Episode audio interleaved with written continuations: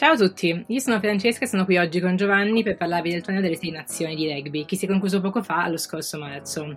Eh, Giovanni, che cos'è Sei Nazioni? Ciao a tutti, ciao Francesca. Allora, le Sei Nazioni è il torneo rugbistico europeo più antico e più importante.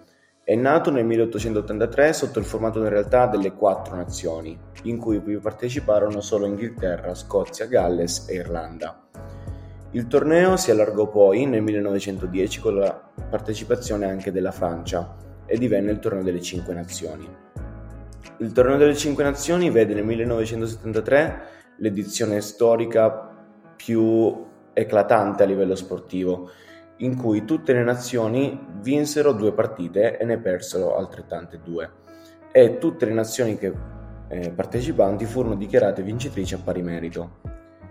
L'Italia è l'ultima nazione ad aver preso parte nel torneo negli anni 2000. In particolare l'Italia disputò la sua prima partita il 5 febbraio del 2000 contro la Scozia e da allora il torneo ha preso la forma e il nome che conosciamo oggi come Torneo delle Sei Nazioni. Allora, quindi Francesca, si è da poco concluso il primo ventennio, possiamo dire, dell'esperienza rugbistica italiana in questo torneo.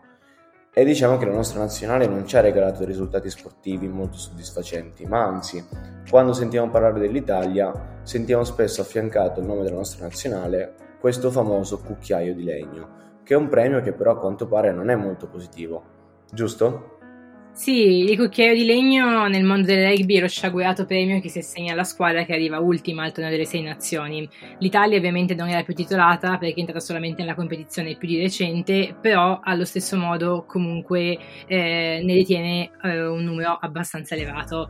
Il cucchiaio di legno quindi arriva dalla tradizione di, dell'Università di Cambridge che prevedeva che agli studenti che, che prendessero dei voti più bassi a livello di appunto contesto universitario venisse assegnato da parte dei colleghi un cosiddetto cucchiaio di legno in segno di scherno.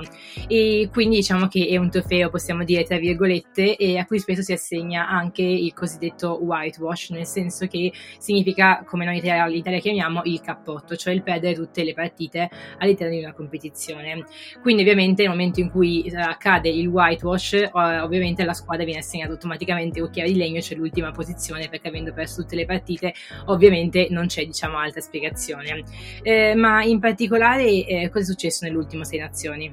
Allora, nell'ultimo Sei Nazioni per l'Italia è arrivato l'ennesimo cucchiaio di legno accompagnato anche dall'ennesimo whitewash, quindi l'Italia, la nostra nazionale, ha perso tutte le partite. In particolare l'Italia non vince una partita nelle, nelle sei nazioni dal 28 febbraio del 2015. Quindi in questi sei anni, in queste sei competizioni disputate, abbiamo totalizzato 32 partite perse consecutivamente. Ti dirò di più Francesca, guarda, nell'ultimo sei nazioni l'Italia ha viaggiato su una media di 47,8 punti subiti per partita, mentre in tutto il torneo abbiamo segnato abbiamo solo 55 punti all'attivo, quindi sono dei numeri veramente impietosi, sono i numeri peggiori dell'Italia nella storia di questa competizione. Ma quindi visti questi risultati come mai l'Italia dovrebbe rimanere nel torneo? Analizzando puramente le prestazioni sportive della nostra nazionale, possiamo dire che non ce lo meritiamo di rimanere in questo torneo, Francesca. Il fatto è che l'Italia ha un contratto con la Federazione delle Sei Nazioni fino al 2023 e intorno a questo contratto girano degli interessi puramente economici. Infatti Sei Nazioni non è gestito da, da, associazioni come ad esempio la FIFA o come ad esempio il calcio per quanto, eh, la UEFA per quanto riguarda il mondo calcistico, ma è gestito da compagnie private che fanno i loro interessi economici. Quindi mantenere l'Italia all'interno delle sei nazioni per questi investitori rappresenta avere una nazione con un forte appeal commerciale. Infatti l'Italia sicuramente gode di un movimento di tifosi o come un, una considerazione estera sicuramente superiore rispetto magari alla Georgia o alla Romania, che sono le altre due nazioni che, che prenderebbero il nostro posto eventualmente se noi uscissimo da, questo, da questa competizione. Quindi a livello commerciale l'Italia serve a sei nazioni, ma anche l'opposto è vero perché il Sei Nazioni serve all'Italia eh, veramente tanto. Tu considera che La Federazione Rugbistica Italiana ha un fatturato annuale di circa 45 milioni di euro e di questi 45 20 vengono esclusivamente dalle entrate di questa competizione. Quindi questa competizione a bilancio è veramente importante ed è fondamentale per il nostro intero movimento rugbyistico nazionale. Ed è impensabile immaginare un movimento italiano rugbyistico senza questa competizione, completamente, taglierebbe completamente le gambe alle nostre possibilità di crescita future. Ma quindi quali sono i pro e contro delle altre squadre? Cosa ne pensano i nostri avversari? Allora, la permanenza del, dell'Italia nel torneo è chiacchierata sia in Italia ma ovviamente anche all'estero e abbiamo dei pareri contra- contrastanti delle altre nazioni sul come e perché l'Italia dovrebbe rimanere in questa competizione. Il perché sì ce lo dice il CT della Scozia, Gregor Townsend, che dice di aver fiducia nel movimento rugbyistico italiano perché comunque è un movimento recente e può vantare anche dei giovani abbastanza promettenti Dice di aver pazienza e dice ad esempio di analizzare le prestazioni del nostro nazionale under 20 che si sta rivelando sicuramente più competitiva della nostra nazionale maggiore. Chi ci viene contro invece è l'ex CT dell'Irlanda, Eddie Sullivan, che ha avuto dei pareri molto forti contro l'Italia, paragonando l'Italia addirittura ad una banca. L'ex CT irlandese dice che se una nazione all'interno delle sei nazioni ha bisogno di punti, deve passare, deve aspettare la partita contro l'Italia.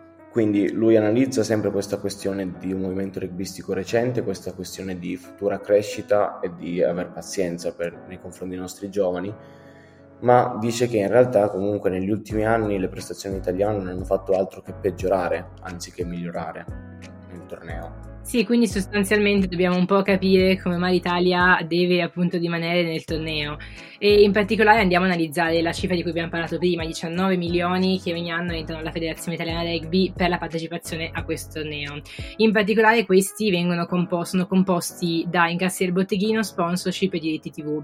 Questi ultimi diritti TV sono circa 10-13 milioni che quindi arrivano dalla vendita di diritti TV a grandi, diciamo, possiamo dire, mh, eh, mh, industrie che possono appunto acquistarli e in particolare eh, questo permetterebbe all'Italia di avere moltissimi introiti poiché gli ITTV vengono splittati dalle varie nazioni e quindi questo permetterebbe all'Italia di avere introiti maggiori rispetto alla media italiana in quanto magari in Inghilterra, in Francia i diritti vengono venduti a un prezzo maggiore e quindi generano maggiori introiti per la Federazione Italiana Rugby.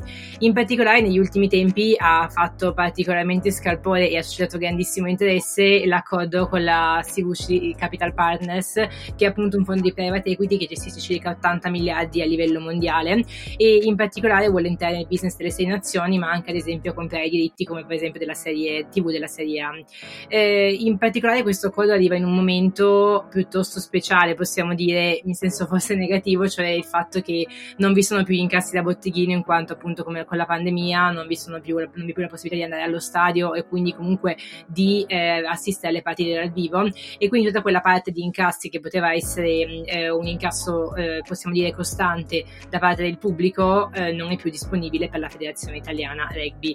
E in particolare la CVC potrà versare eh, delle cifre che sono pari a circa 340 milioni di euro nei prossimi 5 anni e solamente la Federazione Italiana Rugby ne spetteranno circa 38, ehm, di cui 60 possono essere diciamo in bonus per eventuali eh, prestazioni eccellenti da parte della squadra italiana.